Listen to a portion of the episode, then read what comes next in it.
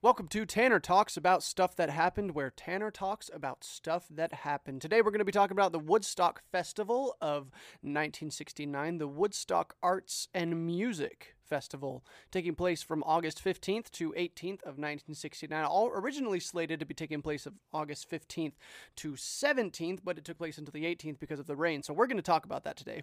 Now, for an introduction into how Woodstock exactly came to be, uh, we got to talk about the four dudes who kind of came up with the idea for it. So, this uh, Woodstock was organized by four guys uh, Michael Lang, Artie Cornfield, uh, Kornfeld, Joel Rosenman, and John P. Roberts. Now, an interesting factoid about these four guys the oldest of them was Joel Rosenman, who was 27. Um, now, these four guys put together the biggest, mu- most famous music festival in all of history, and the oldest of them was 27 years old. So I think that's a cool factoid to remember when we're talking about how massive Woodstock turned out to be. Now, our story begins in earnest when uh, Joel Rosenman and John Roberts are in the process of building a large recording studio on the island of Manhattan, and Michael Lang and Artie Kornfeld's lawyer is doing some work on it. Um, now, Lang and Kornfeld are looking to build kind of a studio in the woods. In the 1960s and 70s, there was this kind of re- not really revival, but thing going on where a lot of recording companies were moving studios out into the middle of nowhere. Um, if you've seen the movie Bohemian Rhapsody, this is kind of just the idea that Queen had when they recorded their their most famous album in the middle of nowhere. Uh, they wanted to get away from all the cities so they could focus on their music. So this is what's kind of going on in the music scene right now. So um, Michael Lang and Artie Kornfeld want to capitalize on this, so they are thinking about building a recording studio in this little town called Woodstock, New York. Uh, now, that's where the Woodstock Festival gets its famous name. So, in late 1968, Michael uh, Michael Lang, Artie Kornfeld, Joel Rosenman, and John Roberts meet up. They have a meeting. Uh, they decide, yes, let's do this thing. So, Woodstock Ventures, which is the company that has funded Woodstock throughout the years, comes to fruition in January of 1969. Now, keep in mind, this is January of 1969. The Woodstock Festival is slated to happen. Uh, looking back historically, the Woodstock Festival happens nine months later. If we're talking about modern music festivals, these festivals typically take years multiple years to plan out uh, uh on this magnitude. I mean, festivals that that consist of 10 bands take maybe a year at least to formulate. Now, Woodstock exhibited uh, dozens of artists and they put it together in nine months. So that's another thing to remember about just how crazy this whole thing was. If, if there's one thread, that common thread that runs through this entire story, I just want to emphasize how absolutely maddening this whole process must have been for those four producers who were absolutely insane, but somehow pulled it off. At the meeting, Kornfeld and Lang proposed that they build this recording studio in the middle of nowhere in Woodstock, New York. Uh, Roberts and Rosenman were not quickly persuaded by this idea of building a building a recording studio in the middle of nowhere where probably no one would pass by it, no one would know what it is. So they counterproposed this idea where yes, let's build this recording studio, but let's hold a huge inaugural concert so everyone knows exactly what we're doing here. And thus, the concept of the Woodstock Arts and Music Festival was born.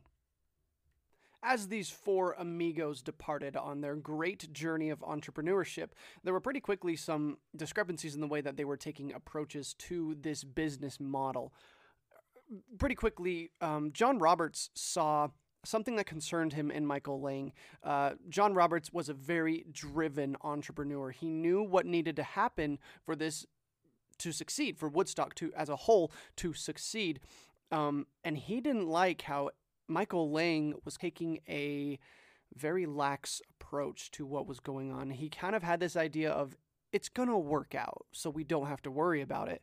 Well, Roberts had this idea of, well, if it's going to work out, we need to make it work out. Business doesn't just work. So, pretty quickly, that was something that became concerning to Roberts.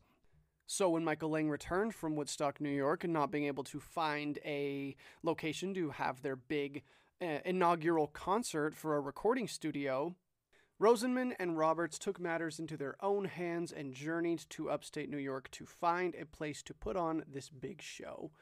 Eventually settling on a little town called Wallkill, New York, just about a hop, skip, and a jump from Woodstock, New York. Uh, they were pretty excited about this, but local residents were pretty quick to say, no, we are not having a hippie movement festival in our town. Uh uh-uh, uh, not happening. Sorry. After leasing the land, uh, in early July, the town board, made up of residents of the town, they passed a law requiring a permit for any gathering over 5,000 people. Uh, the festival was slated for about 50,000 to attend, and so it was illegal to have that festival in the town. Uh, the town said it was on the basis that planned portable toilets aren't going to meet town code.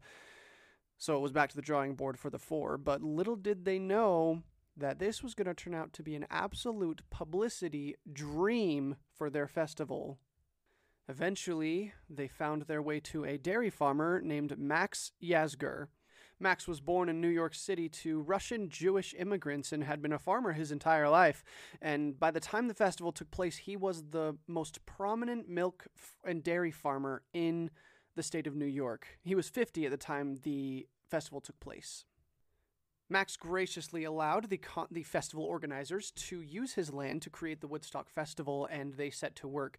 Max's land had a natural bowl that had a backdrop of a lovely pond, and so the festival organizers decided that was where they would build their stage, and it would act as something of a natural amphitheater. The residents of, Be- of, Bethel were not extremely thrilled about having this many hippies coming to their town. While the organizers did say that they didn't expect more than 50,000 people. 50,000 is a lot, and the residents of Bethel, it's the small town in New York, um, were not very happy about that. Uh, signs were even erected on highways saying, Buy no milk, stop Max's hippie music festival. Even though the resident building ex- inspector approved the per- permits to have the festival happen, the Bethel Town Board still refused to issue them formally. Um, the organizers were, were ordered to post stop work orders. But subsequently, on August 2nd, mind you, only 13 days before the festival was supposed to take place, the building inspector did inform Woodstock Ventures that the stop uh, work order was formally lifted and the festival could proceed pending backing by the Department of Health and Agriculture. And they all had to get out of there by September 1st.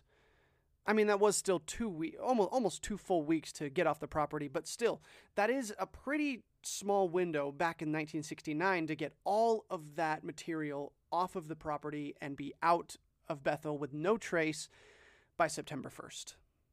Now, with only 13 days left to make this whole thing happen, the festival organizers were faced with a pretty difficult decision. Um, it was a very late change in venue, and there wasn't enough time to prepare, so Three days before the event, the organizers felt they had two options. The first was to complete the fencing and the ticket booths, uh, because if they didn't, they would lose any profit and probably go into debt. Um, and the other option was getting all of their last resources and making sure the stage was completely finished by the time everyone arrived. Because if, if the stage wasn't finished, they would likely have some disgruntled bands and a large disgruntled audience for you know, some of were traveling across the entire country to be at this festival, and if it wasn't completely perfect, that would be a rough situation to attend to by the organizers. So the decision was pretty much made for them. When a day before the festival started, they started a, the the audience started arriving by the truckload, by the busload, by the tens of thousands. So the decision was made for them, and they got the stage done, and on August 15th, 1969, the Woodstock Festival began. Richie Havens, Paul Williams, and Daniel Ben Zebulon took the stage with guitars and congas at 5:07 p.m. to be to kick off the largest music festival in history. From a business standpoint, that first day, the festival became a complete disaster. Because the organizers had decided to finish the stage instead of finish the ticket booths and the fencing, people just started walking in. And so, within hours, of the festival starting, the organizers decided just to make it a free concert. Woodstock was completely free. Now, the problem with this becoming a free concert was not just that they were going to lose a bunch of money, but now that so many people around the nation knew that it was a free festival where so many big names like Jimi Hendrix and Creedence Clearwater Revival were going to be at, they all just started heading in mass toward Bethel, New York, the tiny town of Bethel, New York. It's approximated that a million people were heading to go to the concert, and eventually, 50,000 people were originally supposed to attend the festival. That number snowballed to 10 times that. 500,000 people attended the Woodstock Festival. In and out. The festival attendance peaked at about 400,000, but it's appro- approximately 500,000 attended through uh, coming and going, staying for a day, then leaving, things like that. But still, 500,000 people on, at a festival that was supposed to only hold 50,000. It's unbelievable.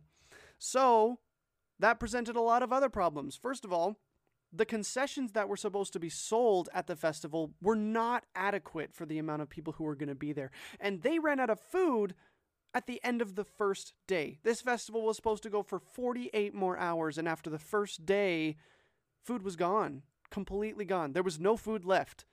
What were they going to do? To add insult to injury, all of the roads for miles around Bethel, New York, were pretty much parking lots. You couldn't get in, you couldn't get out. It was the parking was a disaster because, again, they did not plan for this many people. So all these hippies were parking on the sides of the road and just walking to the festival. And when there you couldn't park on the side, you just parked in the middle of the road. There was no reason to go in or out. You were going to the festival. So even if they wanted to bring more food in, it couldn't get there. Two days into the festival, Sullivan County declared a state of emergency. At one point, you had to wait 30 minutes to get water and at least an hour to use the toilet. There were inadequate sanitation services to service the entire party. So, what happened next? Well, after Sullivan County declared a state of emergency, uh, those emergency powers uh, were used to create funding, enough funding to get food into the festival. Food began to be airlifted by helicopter, military helicopter, into the festival so people had enough to eat, so there, there would be no deaths on the land. The residents of Bethel, New York banded together to start uh, creating assembly lines of sandwiches and hot dogs and all kinds of different foods that were sent, uh, that were walked into the festival so people had enough to eat. These same people who were very against the idea of this enormous festival came together to create enough food to feed the hippies. Isn't that ironic? Along with the food that was airlifted, there was also a lot of first aid and water airlifted uh, by the ton into the festival. Uh, interesting enough, I actually have read a story now of a woman who uh, went into labor during the festival and was airlifted out of the festival to a nearby hospital where she delivered a child. Uh, that's that's a cool story. There's also another story of a woman delivering a child in the back of a car at the Woodstock Festival. Imagine what it would be like to know that you were born at the 1969 Woodstock Festival. Fascinating stuff. Love the hippie movement. Things were looking okay until day three, it began to rain. And it began to rain hard. I'm not sure if any of you are from upstate New York or from the Northeast, but when it rains, it can really pour. And this particular rainfall was very hard for the season, so it turned the entire festival grounds into a sea of mud. Um, this is where we get those famous pictures of the entire crowd opening up to create something of a slip and slide where, pe- where people took all of their clothes off and dove into the mud, sliding down and getting coated in mud. And what what's funny is that these people loved the rain. They loved the weather and they celebrated this rain. It, it, it, enhanced the atmosphere rather than detracted from it. Everything at the festival grounds was completely soaked. And yet, all of these people who attended the Woodstock Festival reveled in every moment of it. They took the opportunity to rinse all their clothes off that had been they've been wearing for days on end. Uh, they filled jugs of with rainwater uh, so they could drink, and it and the rain did not destroy the festival. It, it became iconic for it. And uh, though the music had to stop for a while. It resumed uh, several hour, several hours after the rain finished, uh, and the festival eventually on the fourth day, which that's why I said the festival was supposed to go three days, but it ended up going four. It go, went on to uh, early Monday morning. Um, Jimi Hendrix closed out the festival with his amazing rendition of the Star Spangled Banner on his electric guitar, kind of what people refer to as a psychedelic version of the song. He closed off the festival and everybody started going home.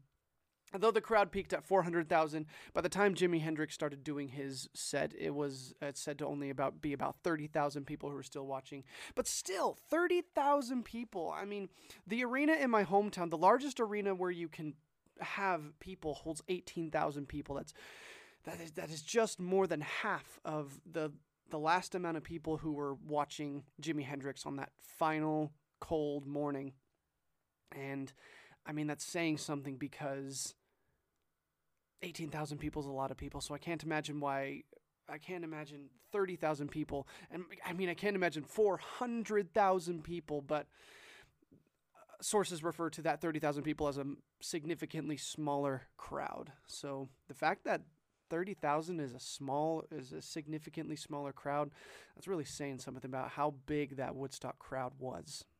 An interesting fact about Woodstock, something to speculate on is that even though there were food shortages, there were sanitation woes, there was first aid woes, it was overcrowded, it was hot, it was an enormous traffic jam. Some of the people couldn't even hear the music because the speakers were only designed to be able to be heard by 200,000 people. And I mean, double that attended the festival. So even despite all of that, there's not any record of a single violent incident occurring at the festival. It was all peace and love. I mean, all of the even even the posters uh, for the Woodstock Festival of 1969 say three days of peace, love, and music. And it really was that. It was three days of peace, love, and music. Sure, there was a lot of drugs and there was a lot of sex and there was a lot of that wild stuff that Footstock, uh, Footstock, Woodstock is known for. But for some reason, it all worked out. And it's it is remembered as one of the most peaceful gatherings in all of music history on the final day of the festival, uh, Max Yasgur, the one who was um, lending the land for the festival, got up on the stage, got the microphone, and said to all these people, "A half. Uh, this is a quote." A half a million young people can get together and have three days of fun and music and have nothing but fun and music, and I say God bless you for it. Max Yasgur. He's a cool guy. Nearly 43 years after Woodstock, a woman named Susan Rodriguez uh, gave, gives an oral history of the Woodstock Festival. Now, this can be found on YouTube. You can just look up Susan history, uh, uh, Susan, excuse me, Susan Rodriguez oral history of the Woodstock Festival. Um, and on it, in, in this, she says, I remember that there was nothing to be afraid of. I was with people and they felt like family. Everyone was watching out for everybody. If you really needed to find your friends, they would announce it on stage. And Susan, I believe she was 15 at the time of the festival. Uh, so for a woman that young to be at this huge, scary festival full of 400,000 strangers you've never met in your life, all these people doing drugs and having sex all around you, for her to be completely unafraid was is a very interesting insight to what the Woodstock Festival was truly like. Well, eventually, Woodstock ended. Completely came to an end. Crazy to think that something that enormous would have a beginning and it would have an end. It's wild. After the festival, the organizers were pretty dazed when it happened. At the time, they didn't really realize that they had created something that would go down in history as probably the most popular music event ever. They had other things on their mind pretty much what pretty much the most important being they had a lot of debt.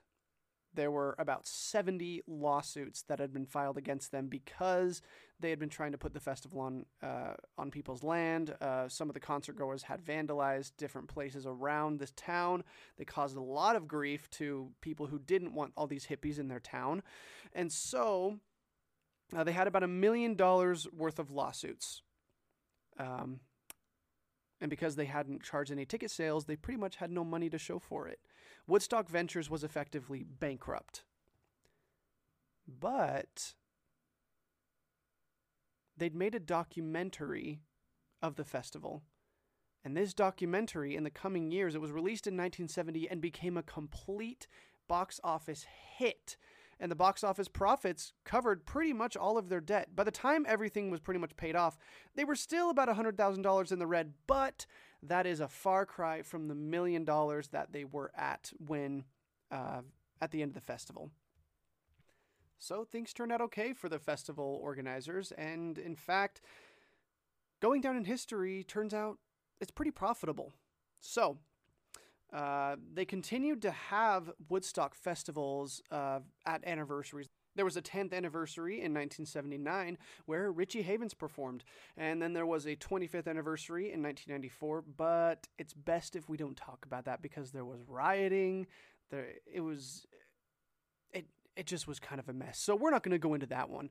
Uh, and then. Uh, pretty famously, recently, they tried to have a 50th anniversary Woodstock festival, and um, I was actually going to go to that Woodstock festival uh, but pretty quickly, it turns out that uh, it was organized by Michael Lang, the guy who organized the original Woodstock Festival. But it turns out that this Woodstock Festival was pretty shoddily put together and it was canceled, um, unfortunately. But Woodstock has gone down in history as the most famous uh, music festival in history, and it was listed in Rolling Stone magazine as one of the 50 moments that defined rock and roll. So that is pretty cool. And uh, this has been a short history of the Woodstock Festival of 1969. I hope you enjoyed. Thank you for joining me on Tanner Talks About Stuff That Happened, where Tanner talks about stuff that happened. This is the very first episode. This is kind of just a crash course. I'm just testing things out. We'll see how it goes from here. Uh, thanks for thanks for joining me on the show. See you later.